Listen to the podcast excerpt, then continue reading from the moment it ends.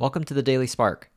This is William Liao, where I share one idea every day on how to do our best work, create a thriving culture, and live a meaningful life.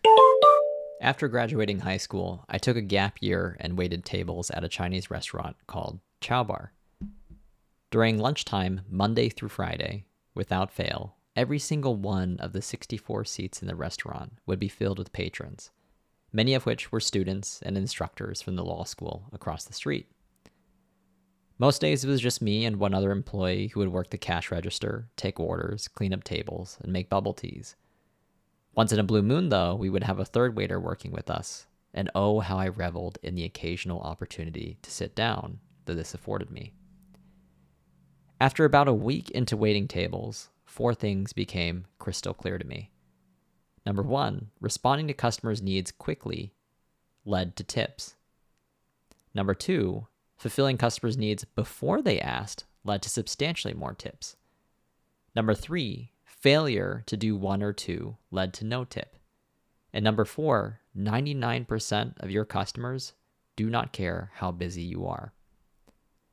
Despite having worked in vastly different jobs outside the service industry, I find that these observations still apply pretty much wherever you go, albeit in slightly different forms.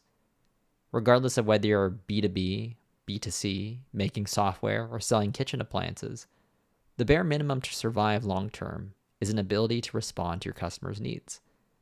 The best companies, of course, go a step further by anticipating needs and meeting them before a customer even has to ask. One of my colleagues synthesized this principle well when he said, Anticipate requirements.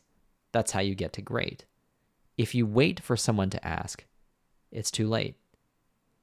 My tips for the first few weeks were abysmal. I had yet to master the craft of anticipating the needs of my patrons. After a few months, though, through the combination of better systems and the development of rapport with my frequent patrons, my ability to anticipate my customers' needs improved. Ensuring that no table had an empty glass of water was something that I prided myself in. And yes, I made substantially more tips as a result. The bottom line is the more empathy you have, the better you can anticipate your customers' requirements. The better you can anticipate your customers' requirements, the better the service you'll be able to provide them.